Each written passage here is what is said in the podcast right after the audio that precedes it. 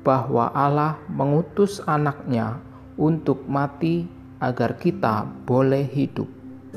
Inilah kasih itu, bukan kita yang telah mengasihi Allah, tetapi Allah yang telah mengasihi kita dan yang telah mengutus anaknya sebagai pendamaian bagi dosa-dosa kita. satu Yohanes empat ayat sepuluh. Pada penebusan, Allah telah menyatakan kasih-Nya dalam pengorbanan. Suatu korban yang begitu luas dan dalam dan tinggi sehingga tidak dapat diukur. Karena begitu besar kasih Allah akan dunia ini, sehingga Ia telah mengaruniakan anak-Nya yang tunggal. Ketika dosa Adam menenggelamkan umat manusia ke dalam kemelaratan yang tiada harapan, Allah sebenarnya dapat memisahkan diri-Nya dari makhluk-makhluk yang berdosa itu. Ia sebenarnya dapat memperlakukan mereka itu sebagaimana orang-orang berdosa patut diberlakukan. Ia sebenarnya dapat memerintahkan malaikat-malaikat surga supaya menuangkan atas dunia kita ini cawan-cawan murka-Nya. Ia dapat membuangkan titik yang gelap ini dari alam semestanya. Tetapi Ia tidak berbuat demikian.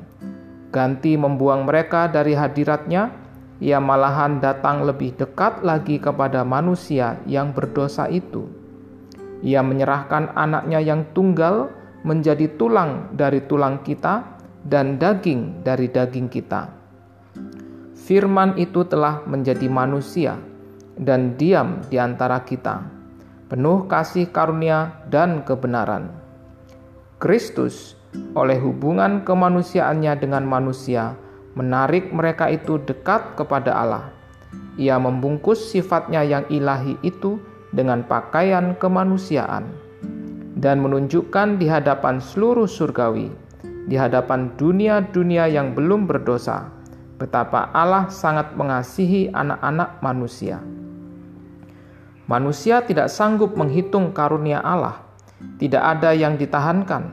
Allah tidak mau membiarkan dikatakan kelak bahwa Ia sebenarnya dapat berbuat lebih banyak lagi, atau menyatakan kepada manusia suatu ukuran kasih yang lebih besar.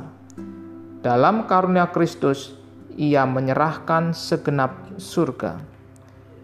Yang Maha Tinggi, yang ada dengan Bapa sebelum dunia ini ada, telah diserahkan kepada penghinaan, agar Ia dapat mengangkat manusia.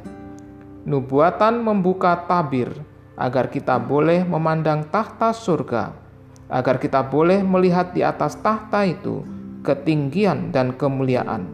Seorang dalam bentuk manusia datang ke dunia kita ini hendak menderita, tubuh-Nya dirobek dan luka karena kejahatan kita. Demikianlah Allah menunjukkan kasih-Nya bagi manusia. Bersama dengan Kristus diserahkannya segenap surga, agar gambar moral Allah dapat dipulihkan kembali dalam manusia. Anugerah-Nya dalam segala kebesaran-Nya disediakan bagi kita semua.